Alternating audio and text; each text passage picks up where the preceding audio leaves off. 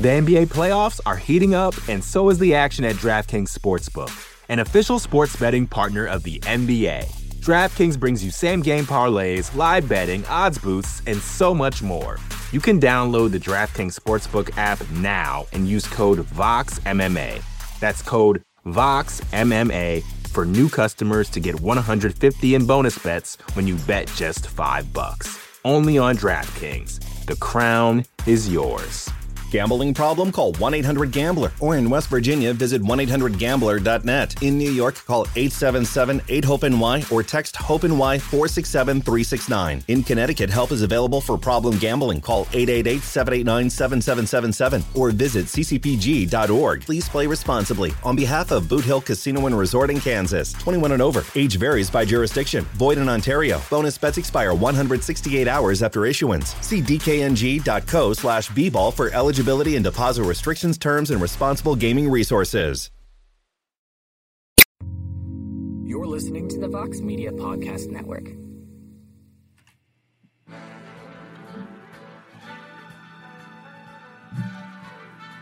Live from M M A Fighting Studios, this is Between the Links. And now, your host, Mike Heck! The iconic voice of Esther Lynn welcomes you to a brand new edition of Between the Links here on M M A Fighting dot com. And for those of you who over the past few weeks stretch between December nineteenth up until this past Saturday on A B C that were missing and hankering for some mixed martial arts action for the U F C, hopefully this eight-day stretch makes it up to you because we get a fun card on Saturday. We got a fun card yesterday in Abu Dhabi, and then we get a, the big one coming up in a little over forty-eight hours from right now. U F C two fifty-seven, the return of Conor McGregor. He takes on Dustin Poirier.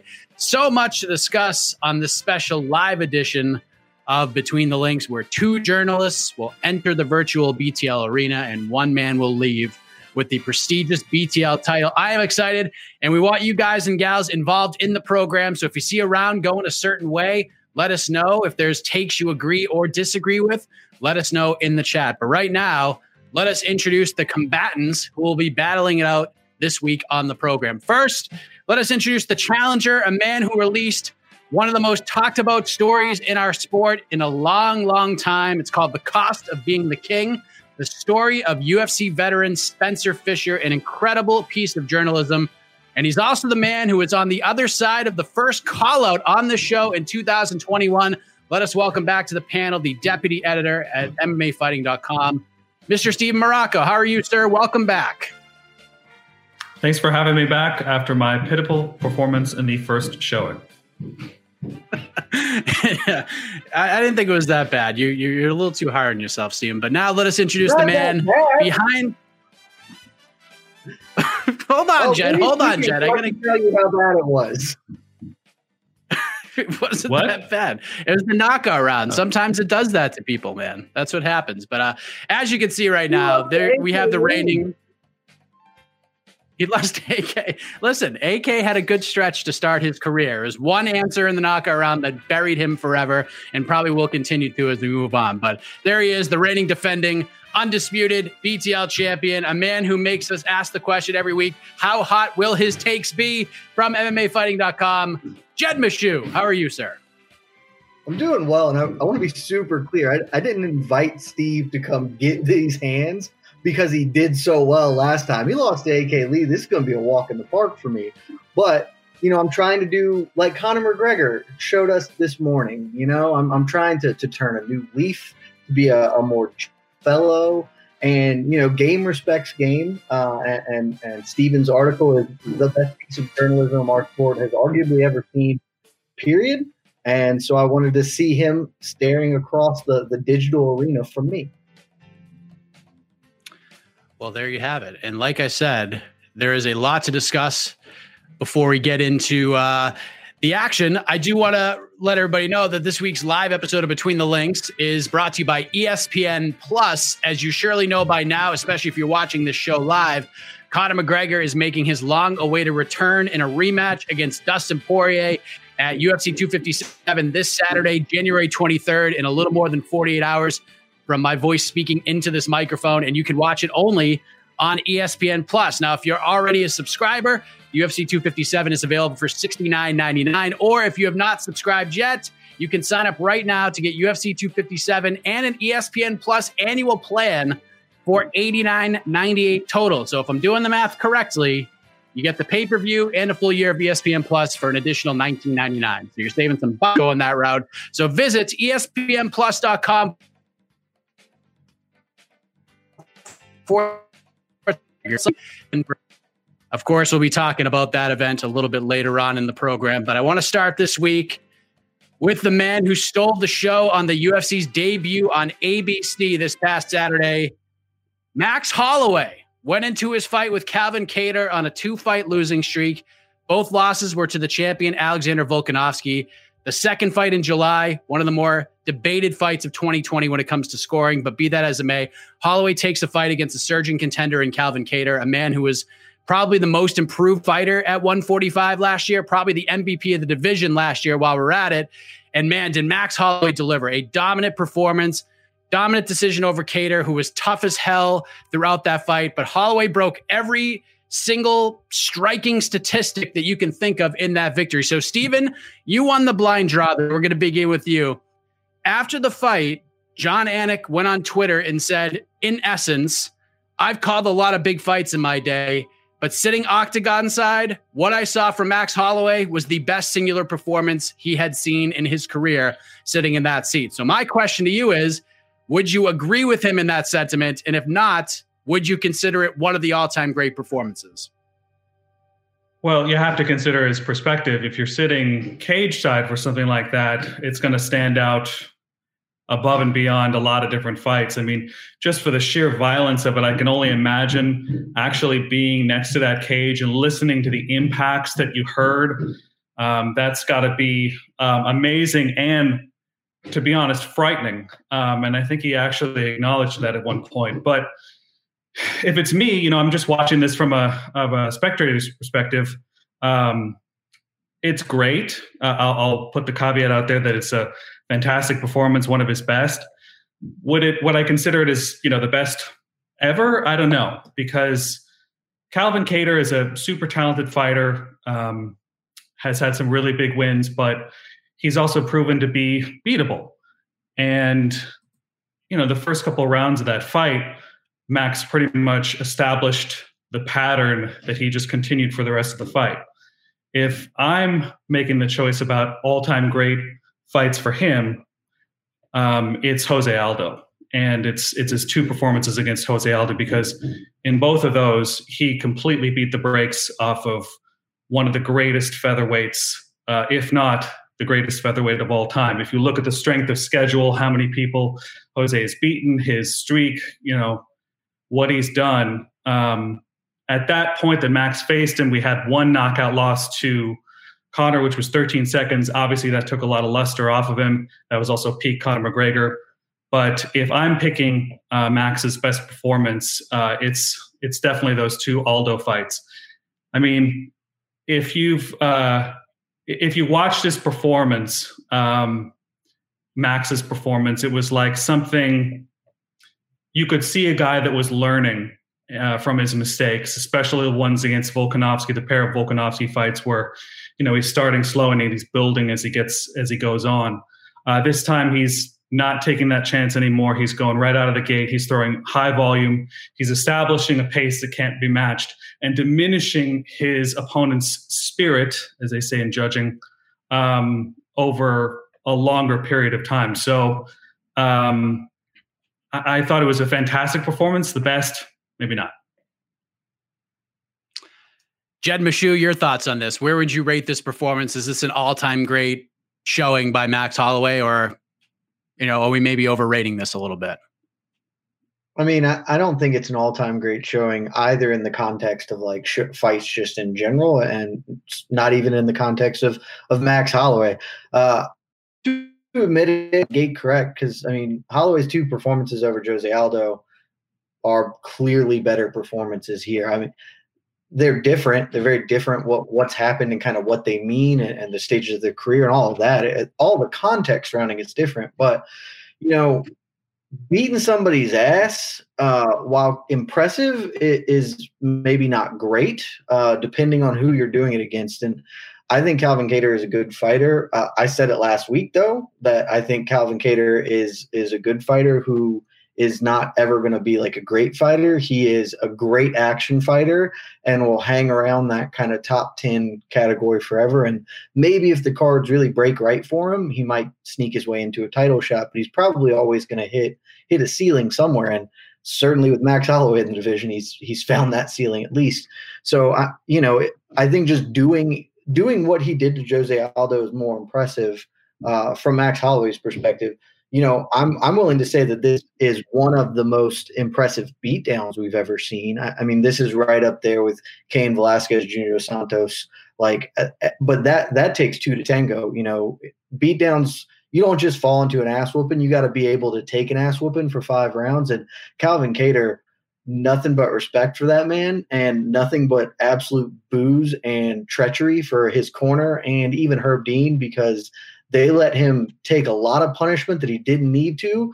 And, you know, I mean, again, to, to shout out my boy Steve Marrocco over there, we there was a story last week about the, the dangers and pitfalls of taking that kind of sustained beating and the neurological effects of it. And we just, you know, everyone wants to praise Calvin Kattar, and we should because of his toughness, but we equally need to be condemning his corner for allowing him to take that. Yeah, Steven, I want to get your take on that because, you know, like Jed said, you wrote this amazing piece about Spencer Fisher, and it's a piece that a lot of media members have referenced when they stated that this fight this past Saturday should have been stopped third, definitely the fourth. Some even argued before the fifth round because the, most people thought there's just no way Calvin Kattar was going to win this fight. Like, he was so far gone that he probably would get to the final horn, but what's the point of taking all that extra damage? What do you think? Like, what was going through your mind the longer this fight went on? Well, first of all, I didn't see the fight live. I was actually on vacation when I when it happened, so I saw a replay of it. So I don't think I was involved in the sort of collective, uh, I won't say hysteria, but there, there there's a tendency when we all watch fights on Twitter that we all sort of, you know, momentum builds for a certain perspective and a certain opinion. And a lot of times things start to become sort of an echo chamber. Um, that being said, obviously it was a brutal, brutal fight. He took a lot of unnecessary punishment. But look, you know, what's the point? That's not a fighter's perspective. That's if if if he had if he or his corner person had that perspective, they wouldn't be fighters. I disagree with it personally. I am the one who says, what's the point? I am concerned about their their their long-term well-being, but I'm not a fighter. Um, the thing is, we need the referees to do their job, the officials to do their job. And then if we're thinking way, way further down the line, we need to set aside help and resources for fighters based on their natural inclinations and la- natural instincts, because there's going to be fighter. I mean, no fighter that wants to be a champion and is going to, you know, basically fight until he dies is going to try and give up in the ring. They're not going to, they're not going to say, you know, I'm just going to call it, um, you know, throw in the towel. I don't want to, I don't want to come back out again. The reason these guys are there in the first place is because they believe in the, that they all believe that they're the best in the world. And we need to take precautions as a result of that perspective. Um, so I'm I'm less inclined uh, to, to go after. I, I thought I also just saw purely from looking at the fight that, you know, Calvin was putting up a fight. It wasn't a great fight. Uh, he was obviously very diminished from taking a lot of damage, but he was still landing punches later in the fight. Um, he wasn't completely out of it. It wasn't like, I think of uh, Neil Magny or uh, Cyborg versus Jan Finney, one of my favorites. Um, but he was out of that fight. He was getting his butt kicked, but he was still someone in the fight. Yeah, because a, a lot of people kind of overlook it. As, I mean, Holloway's numbers are just asinine. Like, they're insane. Like, if if if, if if someone just told me that and I didn't watch the fight, I wouldn't believe it, that he landed that many shots. But Calvin Kattar in that fight, with the amount of shots he landed, he actually broke his own record for significant strikes in that fight. Max Holloway wore some of that throughout, but still, like, on most nights, Calvin Kattar might have done enough to win that fight, but this is a whole different beast. But Holloway, Jed, what do we do with Max? Because normally it's a tough sell to give a fighter a third title fight against somebody that you know, beat them twice already, twice in a seven-month span. But Volkanovski's getting ready to fight Brian Ortega at U F C two sixty on March twenty-seventh. But regardless of wins, who wins that fight, it's clear if Ortega wins, Holloway's next. But if Volkanovski wins, are you giving him the same road? Like, it, did, did Max Holloway do enough that no matter who wins on March twenty-seventh, he is next in line?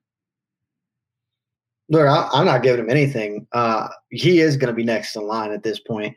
You know, you're right. It, it's tough to make that sell to, hey, this guy's lost twice uh, recently. You know, we, we've seen it happen before with, like, Rampage against uh, Vanderlei, but that happened years down the line. They did the, the third fight.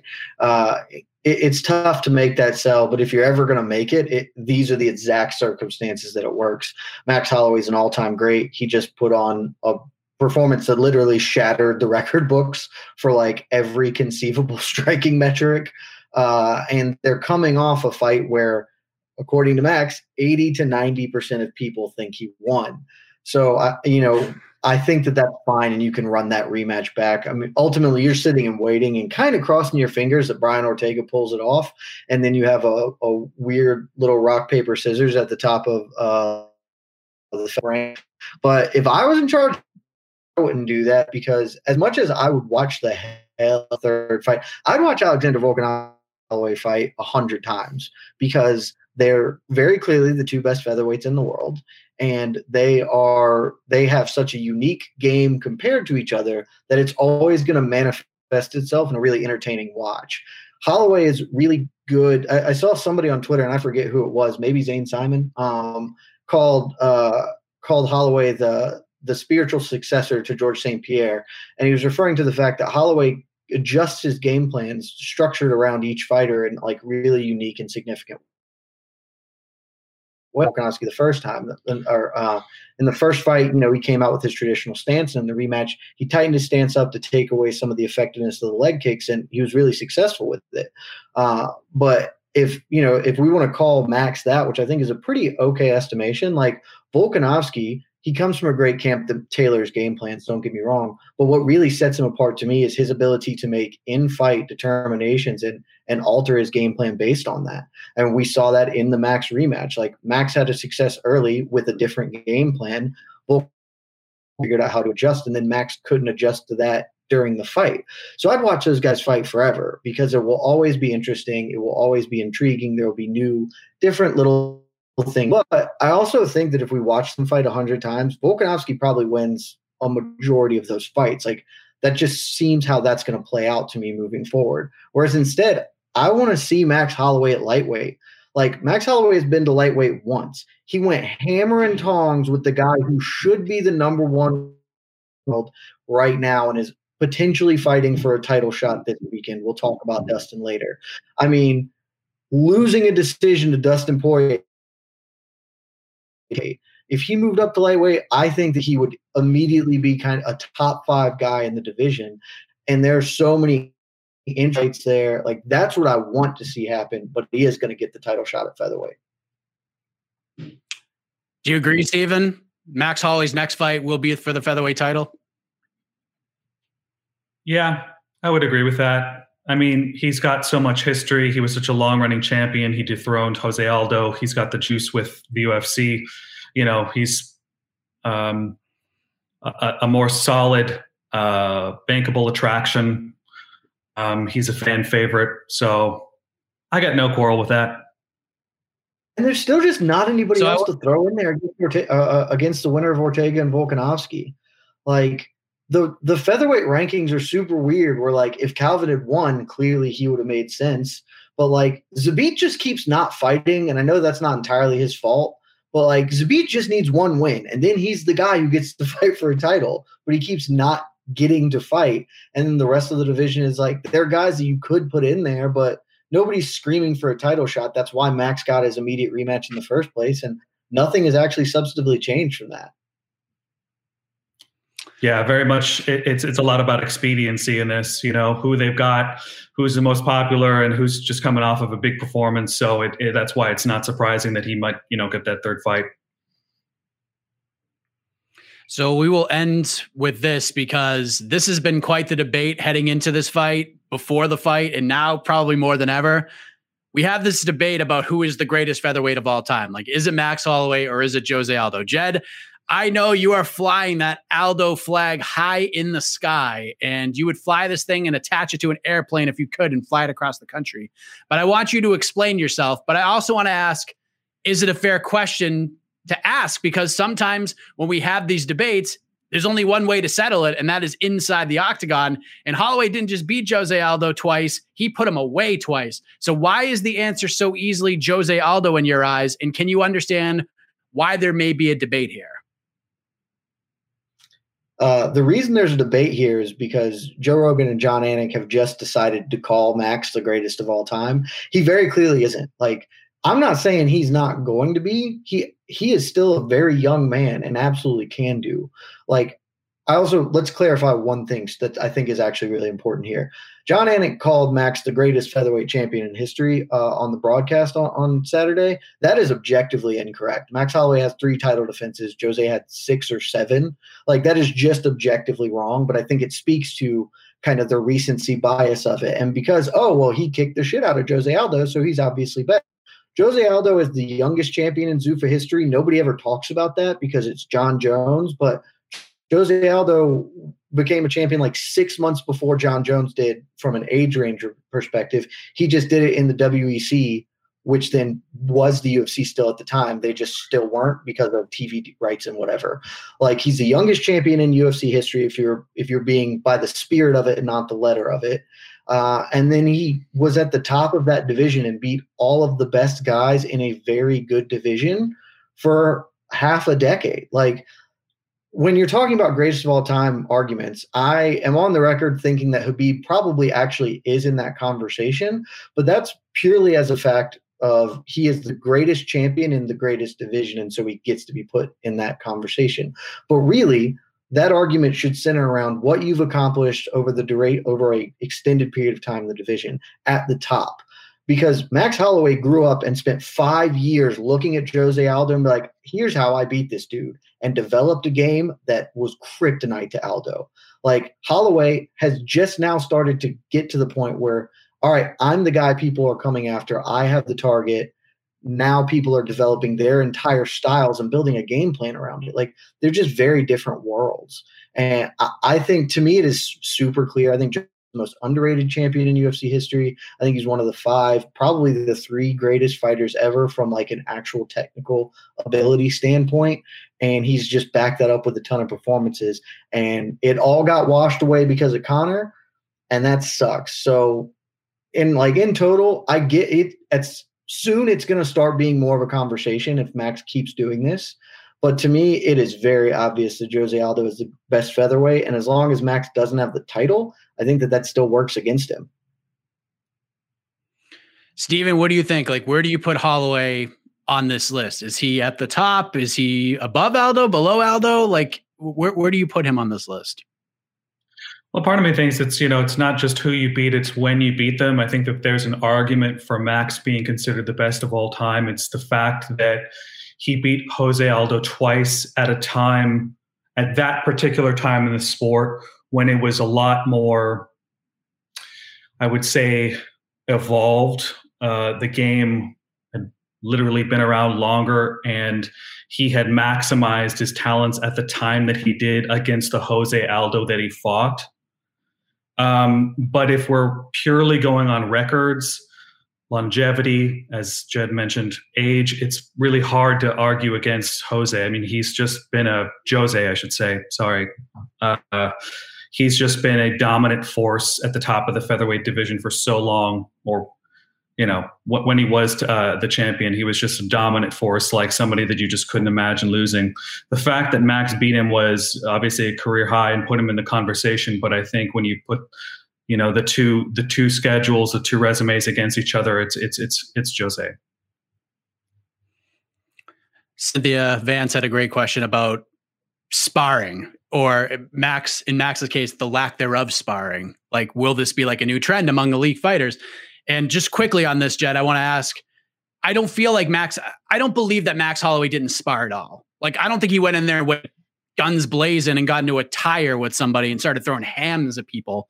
But there's no way. I just don't see a world where you have that kind of performance without moving around with somebody, at least going like, you know, even fifty, sixty percent. I, I just don't buy that he didn't spar at all. You know what I mean? Do you believe it?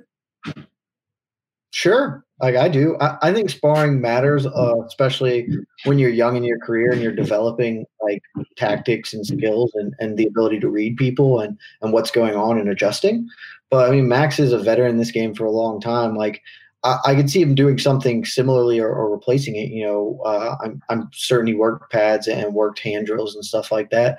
I could totally buy that he didn't spar, and I, I do think we're going to see more people doing it. Didn't Stipe uh, coming into like his last one? Isn't he also on the going much lighter on the sparring thing? Uh, I, I know Robbie Lawler, when he had his whole career resurgence, attributed a lot of that to, hey, I just stopped sparring as much because I already have these ingrained skills. So, yeah, I, I think more fighters are going to do it, and I think more fighters should. Yeah, I think there's a difference between like hard sparring and no sparring. Like there's probably like a middle ground that Max found. That's at least what I thought. And if he w- legitimately went into that fight without sparring in any way, that's even more ridiculous to me. But I, do you feel like that this is the trend now, Steven? We're going to go to either light sparring or, as Max said, no sparring. Like we're we're veering away from just getting in there and blasting each other in the gym. At least the hope is, right? Old school shoot-to-box well, style? Yeah. Well, look, I mean, there are still going to be uh, gyms, certain coaches. Certain, there's always going to be the perspective that if you want to learn how to fight, you got to fight. And if you got to, you got to fight a lot. And the guy who fights more is going to come into the to the octagon more able to withstand, you know, the punishment that that could come his way. There's always going to be that perspective. But if it wasn't the trend before, it certainly might be now. You know, you look at a guy, you look at a performance like Holloway's, you look at how he how he did what he did. Um, you say, yeah, maybe we're doing this wrong. I think that's been the trend in general. Uh, like uh, Jed mentioned with uh, Robbie Lawler, that actually took place a lot earlier than what Robbie advertised it as. Like he stopped sparring pretty much when he had. He decided, you know, look, I know how to fight. I'm not going to spar anymore. And that was not in his later career. That was like his mid-career. So you could say that a lot of fighters could be making that decision. You know, you talk about like things that allow you to get in the mode of fighting without actually fighting. Some of the hand-eye coordination drills. I remember Anderson Silva doing that drill with the, the, the little ball that he was bouncing off the wall. You know, things that basically train your brain to find a target with your fist. You know, that's what you're doing. Um, and then, like you said, Mike, earlier, sort of doing a, a, a, a halfway point between, you know, full contact and just moving around, you know, something where you get the sense of things, you get to build your timing, but you don't have to take a lot of that head trauma that ultimately may diminish you when you get into the to the cage on fight night. And that's what we want to see at the end of the day. But also, Matt, what Max Holloway did was incredible. Calvin Kattar's heart was unbelievable. What a crazy twenty-five minutes that fight was. And a fun round kicks off this championship matchup on B T L. Thank you for the question, Cynthia. First point of this matchup goes to...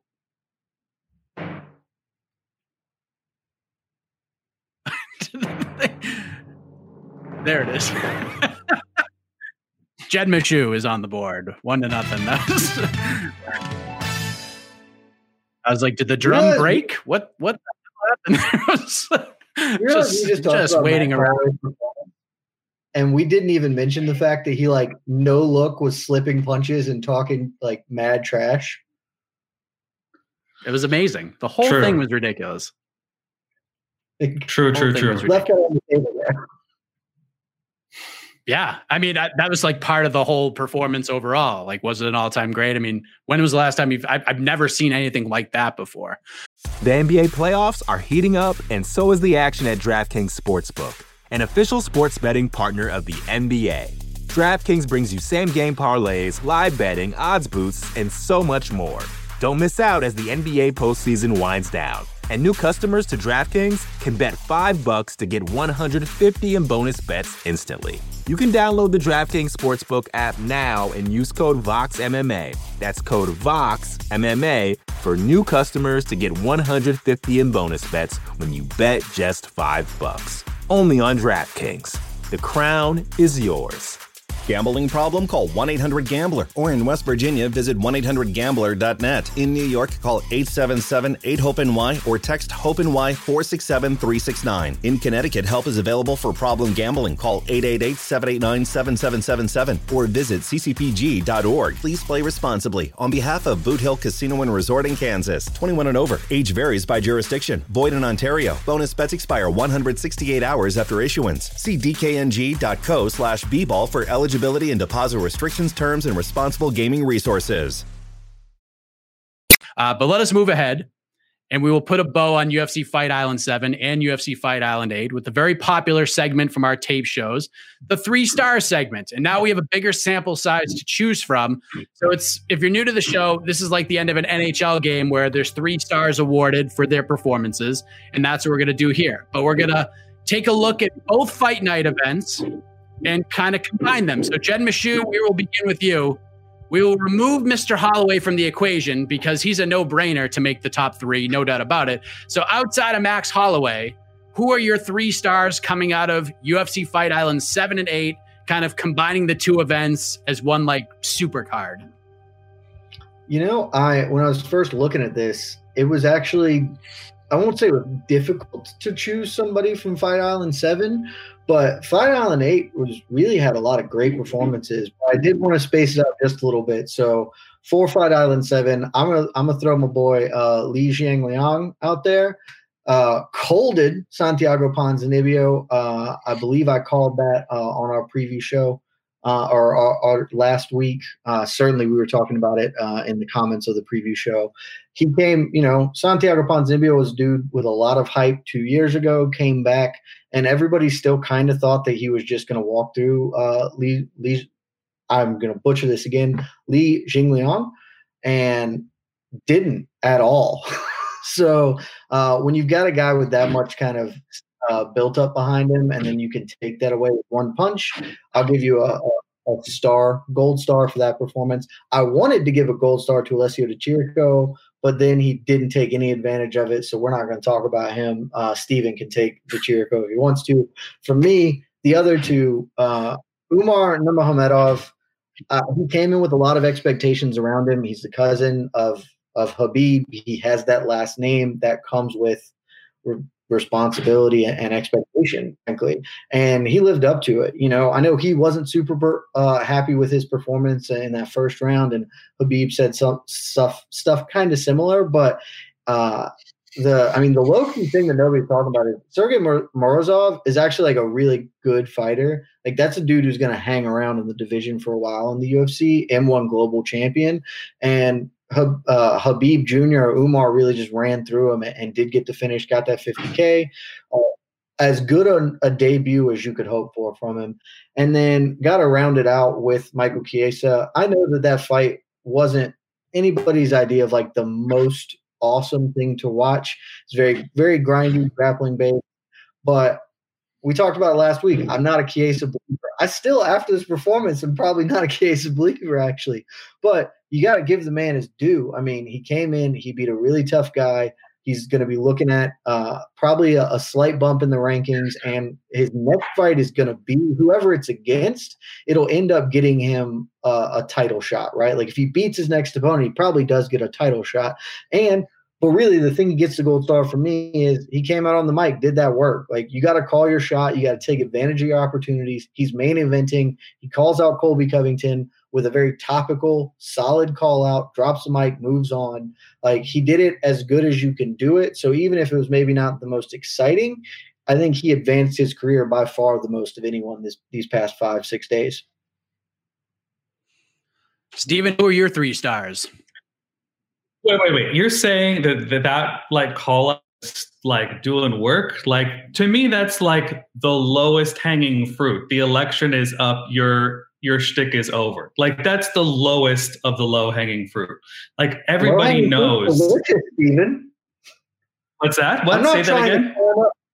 Low hanging fruit's delicious. I'm not trying to climb to the top of the fig tree to get the unripe crap. Like, give me that one that's dropping off the tree right there. It's delicious. It's beautiful. It's low calorie and it has no nutrition. Like it's it's clearly uh, the easiest target uh, if you are uh, uh, swinging for the chin there. That being, um, it's not an incorrect call out. And, you know, if you're going to put yourself on the next level, which Chiesa basically needs to do, um, having won four fights now at welterweight, I mean, you've got to, like you said, start swinging for the fences and start getting these guys who suck up all the oxygen in the division. Jorge Masvidal, Colby Covington are the two guys that, um, you know, they they do big business for the U F C. So you gotta you gotta get, try and get fights with those guys to build your name, build that sort of critical mass to a title shot. Uh, so yeah, Chiesa, in in my uh, somewhat insulting uh, quip there earlier, I'll totally agree with you and say that Chiesa was one of my three stars. You know. At, a, at the age he's at, he's at thirty-three. He's got two, twenty-two professional fights. You know, there's a he could be trending down, um, and he's obviously going the opposite direction. I think he's going to need to clean up his stand-up. He's going to need to take his stand-up to the next level um, if he's going to really contend uh, with the top top of the division. Um, but he's looking good, and I think the uh, thing that I want to say, the lesson that we should take from this is never underestimate the power of more fluid in your brain, uh, because you know he's a, a guy that uh, was really, really uh, sucked out as a lightweight, and quite clearly it had uh, an effect on his performance. So, you know, these guys when once they start fighting at their the, the weight class they should be fighting at, lo and behold, we see these amazing performances. They start performing at their best. Who'd have thunk? Um, the other one, uh, I'm going to agree with you again, uh, uh, Jing Liang, um, just because he was an, uh, two to uh, plus two hundred, at least a plus two hundred underdog, uh, totally starts, uh, Santiago. You got to kind of put the, the asterisk, asterisk in there that Santiago had a pretty huge health scare and was, uh, out of the cage for a long time. So this was probably the wrong fight for him to come back at, uh, or come back to. Um, but you know, Jing Liang's been around for a while, man. Like he's, he's always been that guy who's super tough, not an easy out for anybody, but he loses to the uh, more talented guys. Santiago came in with this huge win streak, beat a lot of really, uh, talented, talented guys. Um, you know, had an argument for being in the, in the mix for the, for the title shot and just starched him. So, Uh, gold star, as, as Jed would say, for him. And then finally, uh, I'll do a play uh, directly to the judges uh, because I know that they're uh, that they would approve, uh, and that is Carlos Condit uh, because uh, he is an O G, and it's uh, hard as somebody who's you know been around a minute not to you know homer for these guys. They've been around for so long. Condit is just you know he had that terrible, terrible skid, uh, took a lot of damage against Robbie Lawler in that fight that we all remember. Um, and I, it just always kind of warms my heart to see like a guy like him bounce back in the octagon, fight another veteran, you know, uh, triumph in the way that he did and show that he's not done. So um, another one to Jackson Wink and uh, Carlos Condit. Those are my three. there's the there's the, the air horn. So that's always a good sign.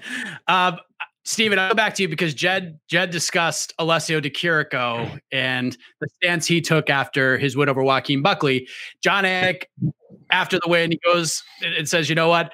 I'm I'm happy with the win and the performance, but that's it. I'm cutting this interview short. And then he goes to the media room twenty minutes later and says, happy with the win and the performance, but I'm done. You know, you don't want to talk to the losers of the fight.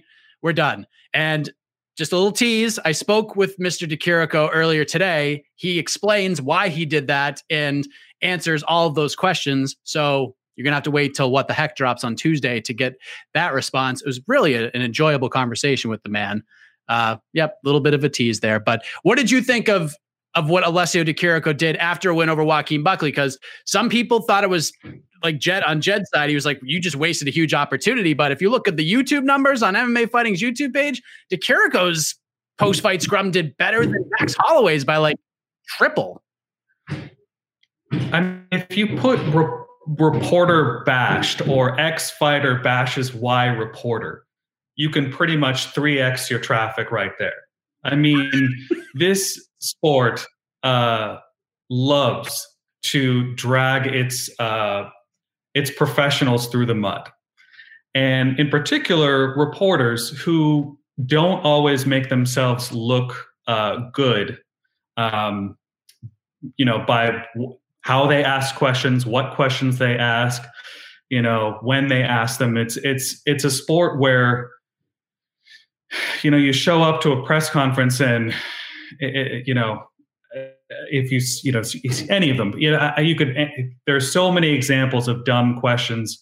We talked about them all the time in the chat. You know, who are these guys? Where do they come from? And why are they asking what they're asking? So um, it's cathartic if Alessio Di Chirico comes out and basically gives a middle finger to the M M A media. You know, us, you know, the, the fans get to live vicariously through them. And yeah, screw those guys. You know, they do uh, favor the, the winners and they shit on the losers. And, you know, yeah, you know, uh, but as Jed said, it's not a great look. You know, if you if you want uh, more press, you're probably going to need to talk to us at some point. And if you're going to want a bigger platform, you're going to need to have more interviews and get your name out there more. So long term, I don't know what the what the effect is going to be, but you know, it's always good for a short term pop. I will say that Di Chirico has no disrespect towards the media in general. So I will just that that'll be the the little seed planted. He he explains himself. It's an interesting stance. But uh, last thing so before we move on to Saturday. What's that? Instead, he, instead he wanted us to just go interview the dude he knocked literally unconscious. He knows. He knows that that wasn't possible either. You'll you'll hear okay. what his reasoning is. It actually it actually kind of makes sense the more he explained it. But um, so I, I do want to talk about yesterday before we move on to U F C two fifty-seven, because like you guys mentioned, Michael Chiesa gets a big win in the main event. The bonuses for that card, the fight of the night. Super easy. Mike Davis, Mason Jones, absolutely insane fight. Well-deserved. I would give those guys like a half a mil because that's how good that fight was. Worley Alves, who didn't end up on any of the star lists, gets a bonus for his trifecta of body kicks to Munir Lazez. But the second performance bonus goes to Umar Nurmagomedov, who put, put it on a really tough guy, like Jed said, Sergey Morozov. Before Worley's finish, Ike Villanueva sent poor Vinicius Moreira into another universe with a vicious knockout. He gets on the mic. He doesn't ask for the... He just says, I love the U F C. I'll be at my full-time job on Monday. I'm a blue-collar guy trying to make it and take care of my family. And most of the time when you say something like that, that pays off. It did not here because he did not get the bonus. So, Jed, let me ask you, do you agree with Umar Nurmagomedov getting the bonus over Ike Villanueva, or should the U F C just been like, dude, Ike, you get this thing. You're, you're, Umar, you're Nurmagomedov. You don't need the bonus. So I'm going to equivocate very slightly here because, one, by most metrics, I absolutely think Ike should have gotten the bonus. Like, it was a more viscerally appealing stoppage. He clearly needs it more. I, I don't want to speak too much for Umar Nurmagomedov, but he probably is doing okay, at least in that regard. But I will say that I think Umar's performance was more impressive because I rate Sergey Morozov pretty well, and Ike knocked out a dude who's lost three in a row. So, like, it's – I can see the argument, and but realistically they gave it to Umar because he's he's an Nurmagomedov, not because it was as impressive. If you're just going on the of the pure aesthetics of it, which I think is usually how we kind of view those those awards, then yeah, it should have gone to Ike. What do you think, Steven? Did did Ike, as I like to say, get the big fat hose job yesterday? I think the only thing I would add is that if you're looking at bantamweight competition, just the it's harder sometimes to get to get, you know, big, impressive stoppage performances. You know, I guess what I'm trying to say is the light heavyweight division, it's m- much more frequent that these guys just start slugging and one person goes down. It's it's a punch that the more uh, more easily lends itself to quick stoppages. And so when you look at it from that perspective, you know, yeah, it was it was a more exciting sort of finish. You know, knockouts are just uh, they're the home runs of the sport.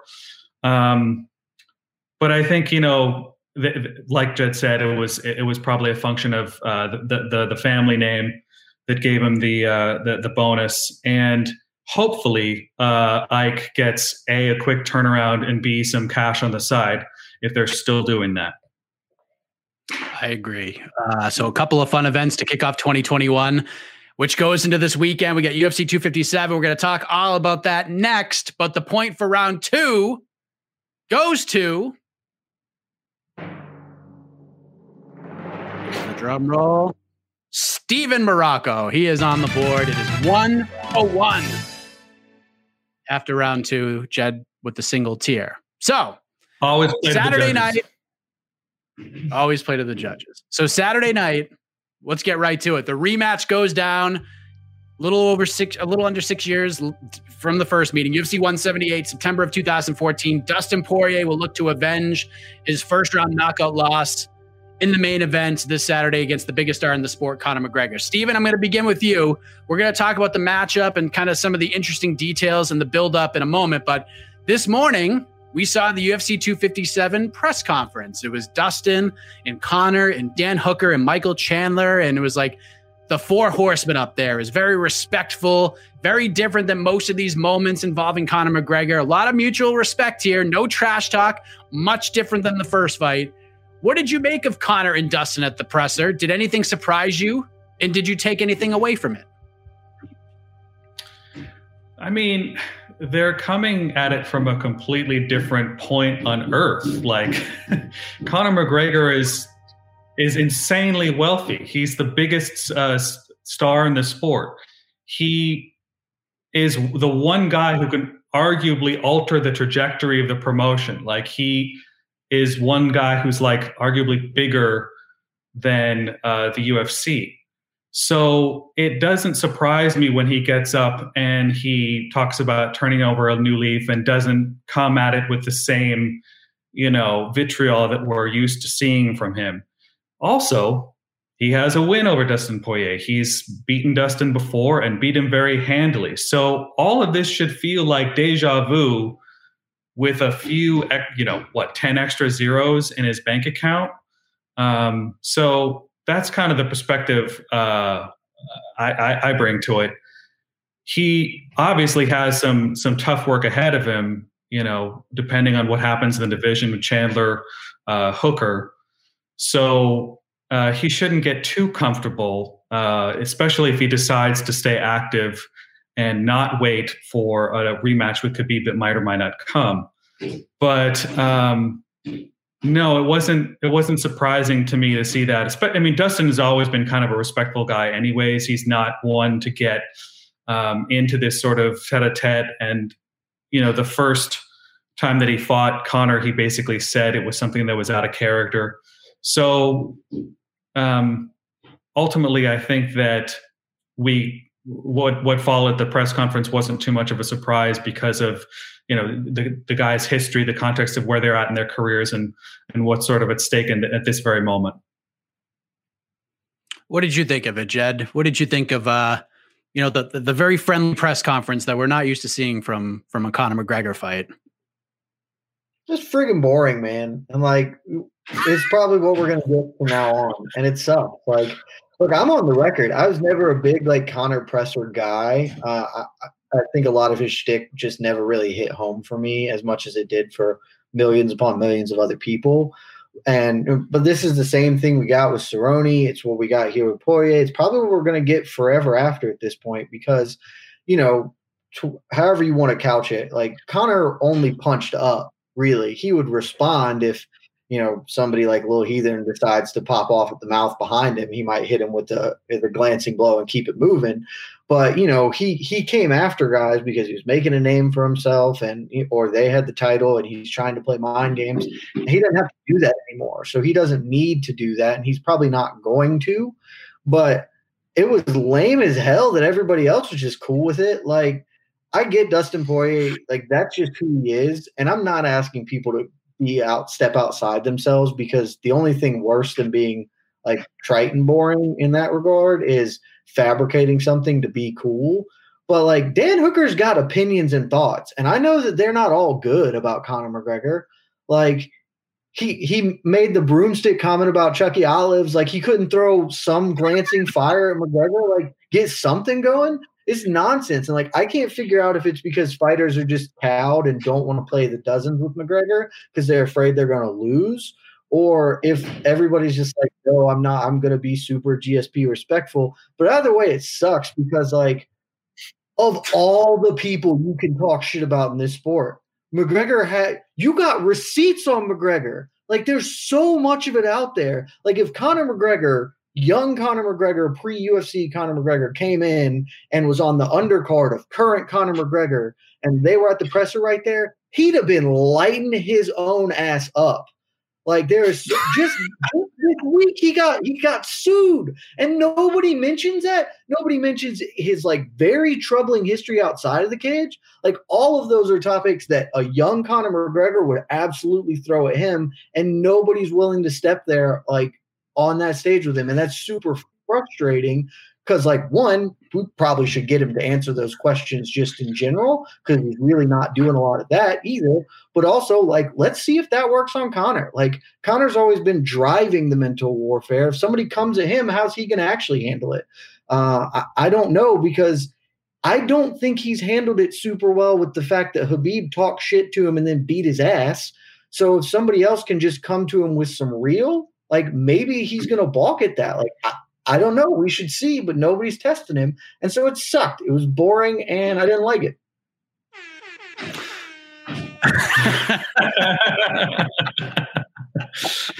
Well, I think we have our winner there. Should we even talk anymore this round? Let's just go to the third round. I, I mean, all right, we, we can converse amongst ourselves here, but I, I am curious.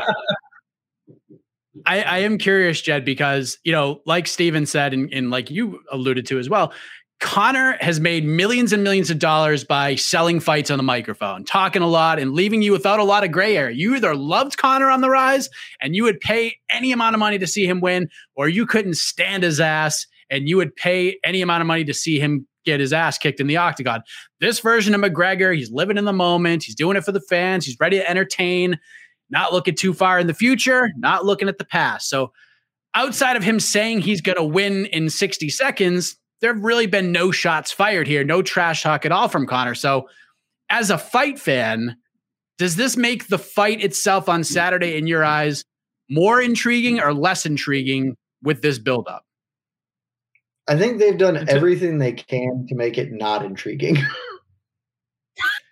like, uh, like, This is a intriguing fight just on the merits, which we'll probably at some point talk about. But like the least, the worst way to sell this fight is, yeah, I know I already worked him and I think I'm going to knock him out in sixty seconds, but he's a hell of a dude. Cool. That's just, that's bad promotion, man. Like, great guy. I'm going to knock him out in sixty seconds and I already did it in two minutes. Like, cool, I guess. I don't know. Like, they're not doing, nobody's selling this fight. They're trying to let it stand on its own merits, and it's going to do fine. It's a Conor McGregor fight. They're not going to struggle for buys here, but it, it is definitely the, like I said, it's the least interesting way anybody could have promoted this fight as far as I'm concerned. But, but you know, what do think, you think, Steve? Think about, well, okay. So to think about the way, it's the most fight industry way for this thing to play out, like today to play out. How many times do they set things up like a T-ball, you know, and make it so easy for the fighters, and the fighters, you know, trip over their dicks nonetheless? I mean, it's just, it's, it's, see, uh, it's, There is so the fight industry is the red light industry of combat sports for a reason. They try to set these things up. They make it so easy, and they still manage to screw it up. You know, I, yes, it, it, it's absolutely what would have been the better play um, to have, you know, Conor doing things. But these are ultimately people. You know, they're not. Uh, they're not. It's not a script. It's it's completely unscripted. And the way that things play out is the way that they play out. Very frequently, are the viral moments in our sport are complete accidents. And that's what makes the U F C so great at times, because it's a complete accident. But the more they try to control it, the more they try, they try to push people into a certain outcome, you know, either that happens or it happens and it's not genuine, which ends up undercutting the message in the first place. Well said. Uh, so the, I want to touch on two things because we don't need to sell this fight. We don't need to sell it. People are going to buy and people are going to watch it. Conor's back. He's fighting Dustin Poirier. People care and they're going to watch it.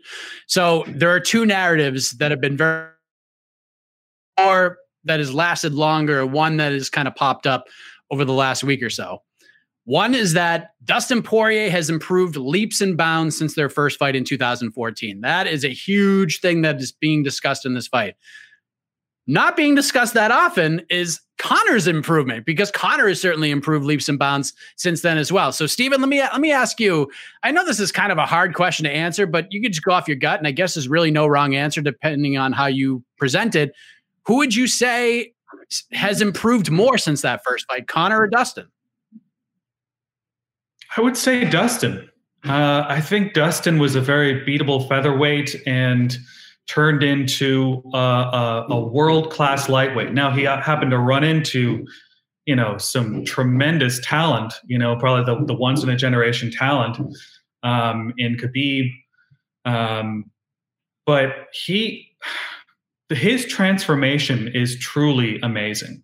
What he was able to do, and and after the way he was beaten by Conor um, in, in such in such a devastating fashion, um, I, I think he's the one that you make the argument that he's a completely different fighter. I think Conor has always kind of the same fighter, and that you know that's a tremendously talented fighter, like a guy with timing, you know, an unbelievable sense of timing, aided by a very healthy range advantage over a lot of his opponents.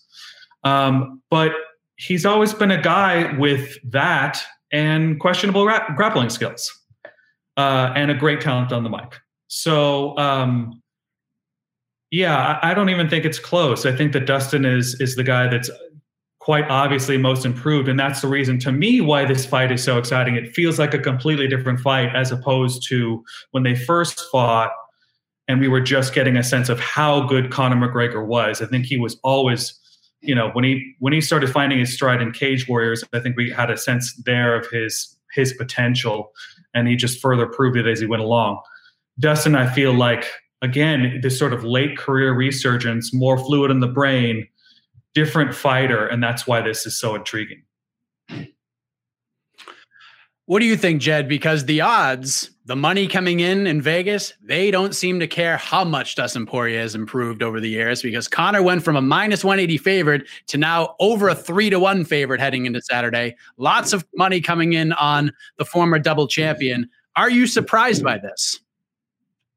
I'm not surprised by it because it's a Conor McGregor fight. That he's always going to be inflated in the odds, just because it, the one time he wasn't was against Donald Cerrone. He should have been like a minus five thousand favorite. But anybody else, he's always going to get a little more juice just because of his public recognition. As far as who's improved more, uh, the honest answer is we don't know. Uh, we know how much Dustin Poirier has improved into a tremendous amount. Uh, we have no idea how how much or how little Conor McGregor's improved. He he's done basically the same thing his entire career. He's looked pretty similar. He definitely looks more healthy at lightweight, and looks like this for this fight at least. He's bulked up a little bit, but as far as skills and improvement, like he hasn't fought consistently enough uh, in like the kind of fights that we would get to see. Oh, here's how he's improving. He hasn't fought a bunch of different styles. He's mostly fought the same kind of guys, and he's been able to do what he wants to do.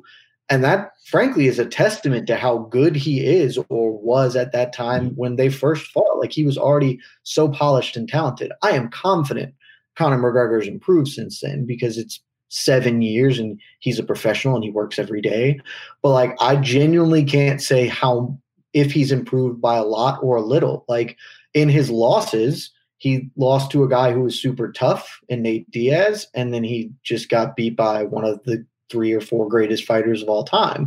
Like, those weren't really instructive or instructive about his level of ability. I do think actually the Nate Diaz fight told us a little bit that he's a much better grappler than people think that he is, although I don't know that we consider him a good grappler. I'm sure he's a competent grappler at least, though. Uh, but, yeah, I mean, we just don't know because we haven't seen him. We have never seen Conor McGregor get tested and, and overcome, really. Like, against Nate Diaz, he lost. They rematched. He won early and then held on for the win. It wasn't like the Poirier Hooker where Poirier was just getting worked for two rounds, adjusted, came back, and and was dominant. And that's not to say Conor is a front runner or can't do it, but the way his career has played out, we haven't seen it yet. So it's tough to gauge just how good he is, frankly. Like, we have no actual idea if he's even a top five lightweight. We just don't. Steven, do you feel like Dustin is being overlooked here? Do you feel like the diamond is being viewed like the cubic zirconia amongst the masses heading into Saturday? Ouch, cubic zirconia. That's uh, that's quite the insult. Um, yeah, it, I think it's just going to happen. You know, Conor is his own planet at this point, and the part of the reason why he doesn't need to get up on the microphone and do all this work is because his fans do it for him. You know, it's like this army of people that basically comes out for everything that he does and makes comment sections a living hell. Um, so, you know, he, he's going to get overlooked because of the first outcome and because of just the way uh, Conor sort of reshapes the debate on everything. He's just a, you know, one, one of the biggest forces in the sport. And, you know, he's got the, the, the ultimate, um, chip in this bet, which is that he kicked ass the first time. How overlooked is Dustin Poirier heading into this fight? I'm not calling Dustin the cubic zirconia, Jed, but just, I don't know. It's just a silly reference that, that yeah. probably flopped, if we're being honest here. But, uh, you know, how overlooked do you think Dustin is in this fight? Uh, I think a little bit. Uh, Definitely. I mean, the uh, you just referenced the odds. I think those odds are out of whack. I still ultimately probably think Conor McGregor wins this fight, but uh, I, I didn't even mention it because I, I'm just so generous. But you teed me up perfectly at the start of this whole thing to just trash James Lynch, who was like, Dustin Poirier is not very good defensively, when like he clearly has improved a massive amount because he beat Max Holloway, that dude we just talked about throwing five hundred billion strikes. Uh, I digress. Sorry. Uh, the point re- I was trying to make, though, is that, like, Poirier is better than he's getting credit for, certainly. Uh, but ultimately, it might not matter. Like, this might just be a bad style matchup. And McGregor, you know, Poirier might have improved a lot, and McGregor may have improved less so, but he might have already just been so far ahead that Poirier can't catch up. I still kind of think Conor is going to win the fight, but I think it's way closer, at least, than certainly the odds suggest. Like I said earlier, this is one of those fights where you do not need to sell you on anything. I mean, the storylines have been beaten to death. It's going down Saturday. We get the weigh-ins tomorrow morning. A lot of intrigue. Winner moves on to a title fight against somebody not named Khabib Nurmagomedov, because let's be honest, Khabib does not care what happens with this fight. He's going to be living the lavish life of retirement. He's a busy man. He does not care in this fight. So do not get sold those wolf tickets, ladies and gentlemen. It's not going to happen. But we, we are going to get ready for the final round of regulation. The point for round three goes to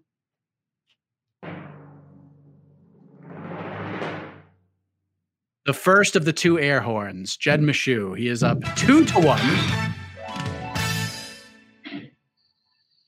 But let's take a look at the rest of this card, okay? Of course, the co-main event, the co-main event is getting a ton of attention. We got Dan Hooker and the debuting Michael Chandler. We got Joanne Calderwood versus Jessica Eye. We got Atman Azaitar and Matt Frivola getting the main card shine, which I'm digging, by the way. I think that's a great fight to put on the main card.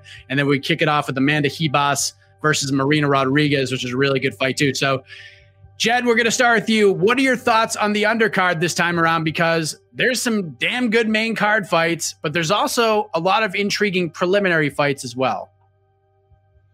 Yeah, man, definitely. Uh, I think this is one of those cards where it would be a really bad card without the two top fights on it, just because all the other fighters kind of lack name value, but the fights themselves are are competitive, or at least fun. Not all of them are competitive. Let's be clear about that. Um, kind of the for instance, Khalil Roundtree is fighting, and he's fighting Marcin Prochnio, and Marcin Prochnio is going to get knocked out. It, it's only a question of how how many minutes in, because it's going to be in the first round. Uh, but so that will be fun because you're going to get to watch a super violent K O in the light heavyweight division. But as as far as like kind of the unheralded or, or maybe less uh, less notable fights Uh, I mean, for me, I'm looking at Juliana Pena, uh, Sara McMann. It's probably not going to be an interesting fight, but it's a really relevant fight. Um, both of those women still have a name in the division and still matter. Uh, and if McMahon can get this win, and she she is favored, can get a win here, maybe one more, she might find herself contesting for the bantamweight title. She's not that far off.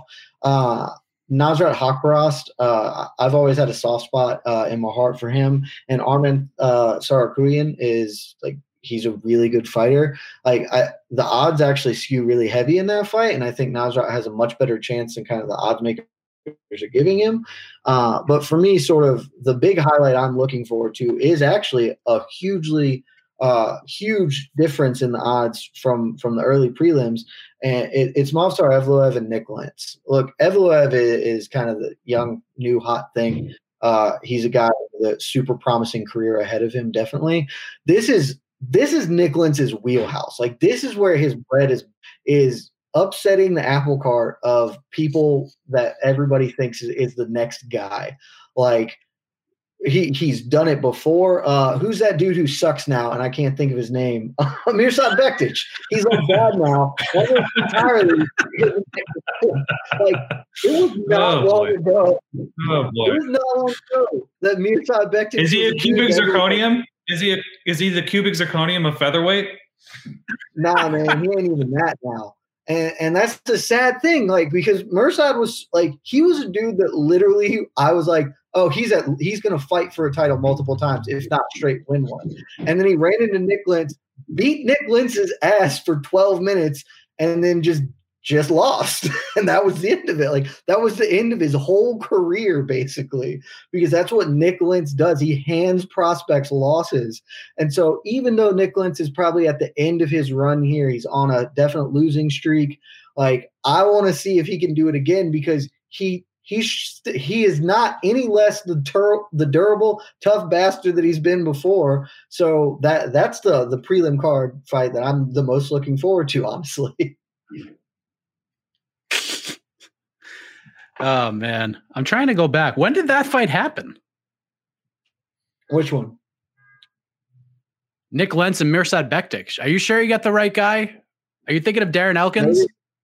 Oh, I am thinking of Darren Elkins. Yeah, I think Can we just have an automatic loss? Could he just automatically forfeit I this round? All the time, see, that's fine. You can, you can absolutely understand, though, that Nick Lentz and Darren Elkins are the exact same individual, right? Like, that's they're the same man. One of them has a really uh, bad chest tattoo, but other than that, I mean, it's the same thing. Wait, wait, right. no. Darren Steve Elkins takes three times the damage of Lentz. So you talk, what are you talking about? Like, Darren Elkins, like, if you talk about significant strikes absorbed, like, it's probably two times or three times what Lentz absorbs. Nick Lentz is actually, I mean, you know, he's had some struggles, but he's a talented dude. Like you said, he's, yeah, he's a carny. You like him? Yeah, exactly. But uh, if we're talking punching bags, I think they're in a different category. Yeah, baby. Steven, before Steve, yeah, yeah, but Steven, before I give you the point, uh, remember when McGregor fought Donald Cerrone and people just dumped on the depth of the card? Like, people thought the U F C essentially just gave up because they believed the promotion took this approach of, you know what, Conor's headlining, we can just throw anybody on there. By the way, important to note, we were also supposed to get Shane Burgos versus Hakeem Dawodu on this card. So all things considered, I think they did a pretty damn good job. How would you grade this undercard on paper? You know, all, all Conor cards are going to be a little bit, a lot top heavy. Uh, the fact that we have Chandler Hooker at the in the co-main event is actually a you know a, a positive thing if you think about the budget that it adds to the entire event. You know, they have lighter uh, cards in Conor McGregor for Conor McGregor because he costs a damn much money. You know, it's like they got a they got a budget to keep to, and they got to try and you know manage their margins. And you, if you have Conor McGregor at the top of the card, you got a lot of money going out. So I think that's a big part of it, and you can't discount that. Um, as far as prelim bouts, uh, I kind of want to see what Shoeface does. You know, he's had a couple of losses, but he was on a five-fight win streak beforehand. Uh, with some wins over solid guys like Marvin Vettori being one of them. Uh, so I kind of want to see what happens with him uh, against Brad Tavares, a guy who's been around forever, tough guy. I think I tend to think that the Pena versus McCann match is a loser leaves town kind of fight. Uh, both of them have had like a lot of setbacks uh, over their careers, you know, being, uh, although actually uh, McMahn just won her recent fight. So cancel what I just said there. But anyways, if, if, if either of them are going to stay in the, in the picture at all at bantamweight, uh, it's an interesting fight in that, from that perspective. Uh, and then the other one I just wanted to mention, not, you know, kind of violating the rule, but um, Amanda Ribas. I want to see what happens with her. I think that she's um, gotten some really big wins, and I want to see if she's going to be a contender uh, at strawweight. Um, and Mariana Marina Rodriguez has had some, uh, she's like in general, like a really exciting fighter to watch with her Muay Thai. So I kind of want to see what happens in that fight, see how the, the strawweight division shakes out. All right, last thing on this before we move to the knockout round. Uh, you know, we talked about it earlier. The winner of Poirier versus McGregor, likely in a title fight. But if it isn't Khabib, like, who could it be? So one thing that stood out from the presser this morning, and Jed mentioned it, although he could have gone in a little harder, like in his mind, Dan Hooker was really good at that press conference today. I thought he stole the show amongst the four guys. He's taking on Michael Chandler, who's so damn good with the media. Like, he just knows what to say, when to say it all the time. It's just amazing. So let me ask you, Steven, if either of these guys get a win, Hooker or Chandler, like an impressive win on Saturday, how would you rate their chances of being the other half of that potential title fight, no matter what happens with McGregor and Poirier? No matter what happens with McGregor and Poirier. Um, I don't know. I think that given this current situation with Khabib, where he's going to end up, you know, he could throw this thing out of whack immediately, depending on what he decides to do, even though he probably won't return until later, later this year. You know, if, if either, I think if Chandler Um, gets has a really impressive performance, he has the the biggest likelihood, because they spent a lot of money on him. And if if they they you know historically, if they spend a lot of money on you know new uh, acquisitions, they tend to give them the biggest fights, uh, biggest and toughest fight, fights possible as soon as possible. Um, but yeah, I, I think. I don't know. I don't really know how to answer that question. It's there's just there's a lot of th- moving parts in play. Charles Charles Oliveira is out there. Um, who, I think he's definitely got an argument for a title shot. Um, I don't know. This isn't a forfeit, but I don't have the best answer. That's okay. You don't. You could have just said yes or no, and one word would have got you into the knockout round, anyways. But uh, my rather, friend, my friend is my buddy. No, you're good. Uh, My buddy just texted me this, so I want, and he's watching right now, so I wanted to get your takes on this. So, Steven, I'm going to start with you. Dana White is ready to, as The Rock used to say in the W W F, lay it the smack it down on piracy. So he says at the press conference that they have somebody in their crosshairs, and then he went on to speak to B T Sport, which you may have seen this clip on Twitter already, and he said they have this person, they're watching his house, they're listening to his phone calls, and if this link goes up on Saturday, somebody's ass is getting arrested. So what do you make of all this? Do you believe Dana White when he says these things? Are, is the, is the U F C the F B I? Like, how could they be watching his house? Like, I mean, is this like Mission Impossible here, where they're like in a van that says Carpet Cleaners Deluxe or something? Um, I don't know. That's that's kind of whack. Uh, I mean, look, he's got to send this message out. It, they need this money. Conor McGregor's their, their biggest cash cow. Um, he consistently produces big revenue for them. It means more to them right now to stop pirates than than any other time. So, of course, they're going to try and push this message out uh, before this big fight. Um, it's it, it's funny the way they do it, um, the, way, the the the drama they try to add to it, um, and you know I, I can't wait to see I can't wait to see who this guy is. If it's just like you know a, a college kid in its basement, or like you know maybe like the like the Rock himself, like maybe The Rock is the guy. I don't know. Um, that would be hilarious. But yeah, I mean, to me, it's just. Uh, It's just another thing that they, it's another sort of narrative that they try to push because it, it benefits them right now. Jed, you know, you know when you try to like pull a prank on somebody, it's like believable for a while, and you're selling it, and you're like, you're buying it, but then you say like one thing that just took it too far, and you realize that they're absolutely full of shit, and that this is a prank the whole time. I know you don't look at Dana White as the most honest man on earth, but in this circumstance, and by the way, I am not supporting the piracy game whatsoever. Just buy the freaking pay-per-view and support the fighters. But you think Dana overplayed his hand here a little bit? Look, as a general rule, if Dana says it, I I believe that that's not true. Like just anything that he says, I'm just going to assume is is a lie. Uh, and more often than not, I think I'd be right with, with with that plan of action. So no, I don't think that they have spies on this dude's house. Uh, I certainly hope not, because it's me. I'm the pirate, Dana. I'm the guy giving all of the people the things. So come after me. Uh, but no, man, like they're not doing this. Dana's talking. Like Dana's just gonna say some shit the same way that he and Khabib had a talk where Khabib said if they really impressed him, he'd come. No, they didn't. That, that's not what happened, because it's not what happened. Nothing is ever as Dana says it is, and so this is like hilarious that he thinks that they are the F B I. I guess I don't know, but like. I don't, nobody's going to get prosecuted here. I doubt anybody gets caught from their new proactive piracy rules. Like it's still going to be the same thing. I agree. Don't pirate pay-per-views. It's bad because it's illegal. And that's the society we live in, where if you do illegal things, that's bad. But you know, instead of pirating, you can tune to M M A fighting dot com, where I'm going to be live blogging all of the main card fights for U F C two fifty-seven. So that's a way better use of your time if you don't have seventy-five dollars to buy the pay-per-view. Can I, can I just say, I think it would have been more likely on January twentieth, uh, January nineteenth that the U F C would have had the resources of the F B I and the N S A and the C I A and whatever agencies possible. But this is January twenty-first.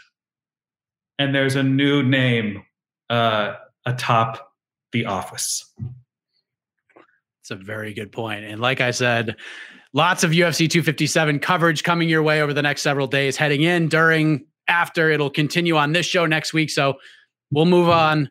With that said, there's no surprise here. Get the drum roll ready, Casey, before I award Steven the point for round four. The point goes to Steven Marrocco. We are all tied up. And that means it's the fifth and final round, or on this show, it is called the knockout round, where one question will decide it all. There will be no draws here. And we are bringing back a brand new segment that went over so, so well a couple of weeks ago.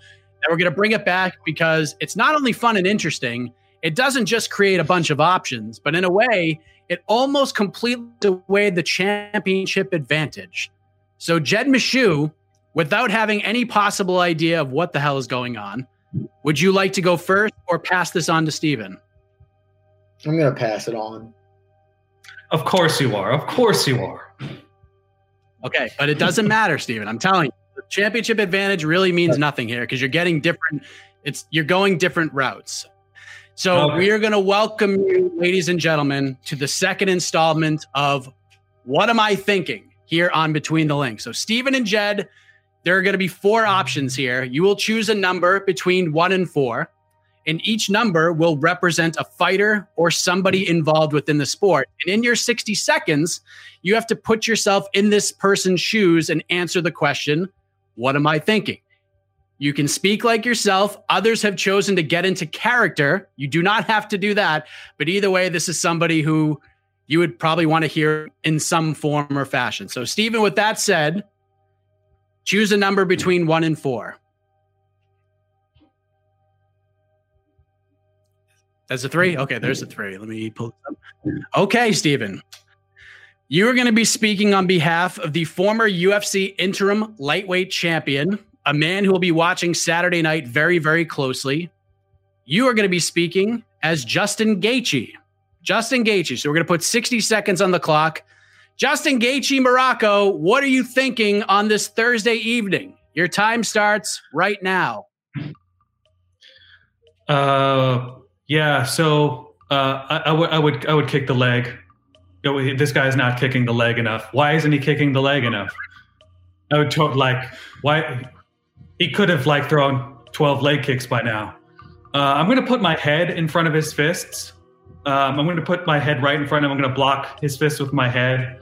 Uh, and then I'm just going to keep coming. Uh, and, um, you know, eventually he'll fall down. Like, if Hooker were to, like, move forward and actually block more punches with his head, you know, he could throw punches of his own and make Chandler fall. Yeah, that's that's what I should do. That's what he should do. um, also, if I beat this guy, pretty much I'm going to get the title shot, right? I mean, the U F C probably spent like a half a million dollars on him. God, the guy, why, why can't I make that much money? Wait, do I need to renegotiate my deal with Ali? Is that what I need to do? Anyways, this is a good fight. A lot of striking going on. All right. I, I did not expect that at all. Uh, but Jed, of the remaining numbers, you have one, two, and four. And there's some interesting cats in here. All right. One, two, or four. Make a selection. Number three, my lord. It's a Shrek reference in Number case two. You didn't get it. Yeah. I got you, man. Number two. So just, just to open up the box here, the three remaining names are Tony Ferguson, Nate Diaz, and the man you ended up choosing, Jed. You will be speaking on behalf of Chucky Olives, a k a. Charles Oliveira, another very interested party for Saturday night's event. Charles Oliveira, what are you thinking on this Thursday evening? Your time starts now. I'm going to preface this by saying I'm not going to do an accent because it might just come off racist.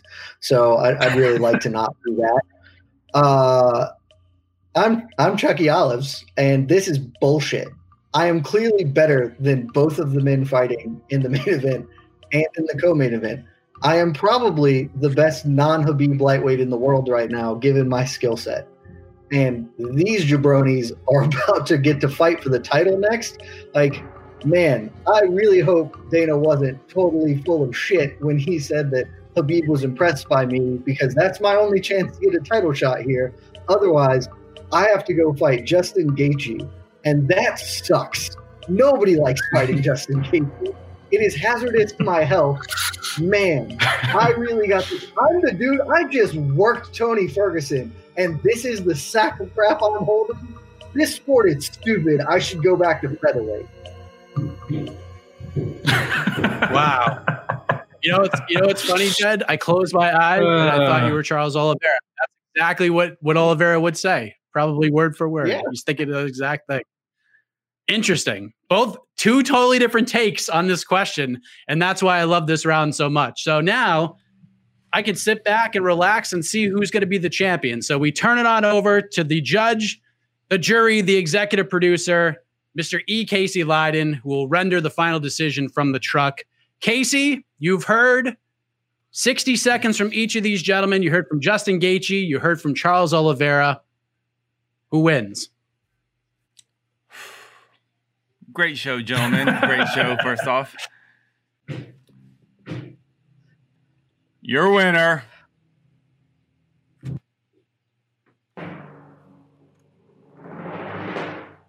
Steve Marrocco.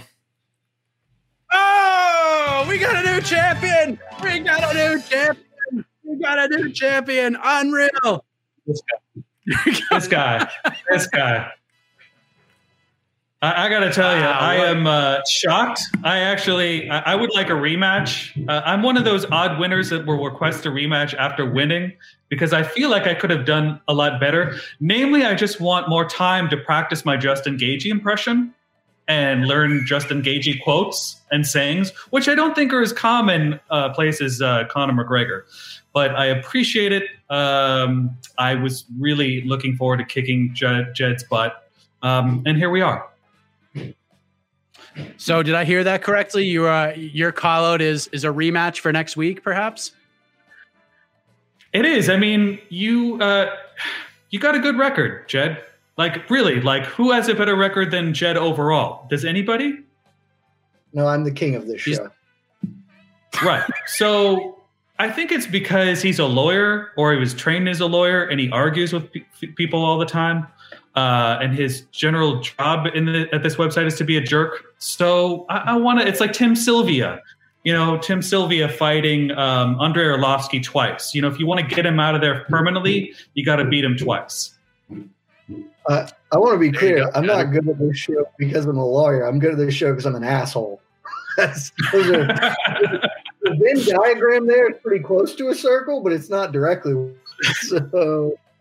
yeah, I'm always happy to come on and, you know, throw verbal hands with anybody. So I would, I'll happily and graciously accept the rematch with uh, our new champion. Marrocco Meshew two, unreal, next week.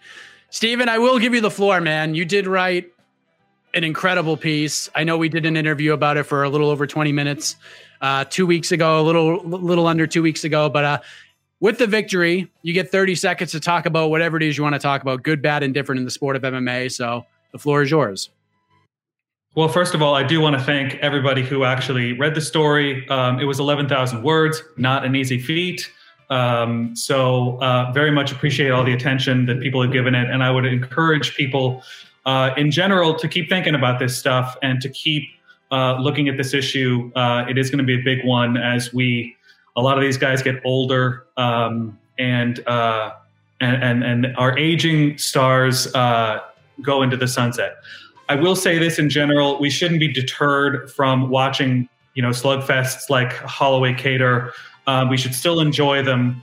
Uh, my whole point in this uh, in this piece is not that the, the sport as it is shouldn't happen, but that we should make concessions and allocate resources for those who it happens to, like the, the long-term damage. That's what I want to take it out of the fighters' hands, allocate resources, and let's be a better sport, essentially. Well said. Well said. Jed, anything you want to say before the rematch next week?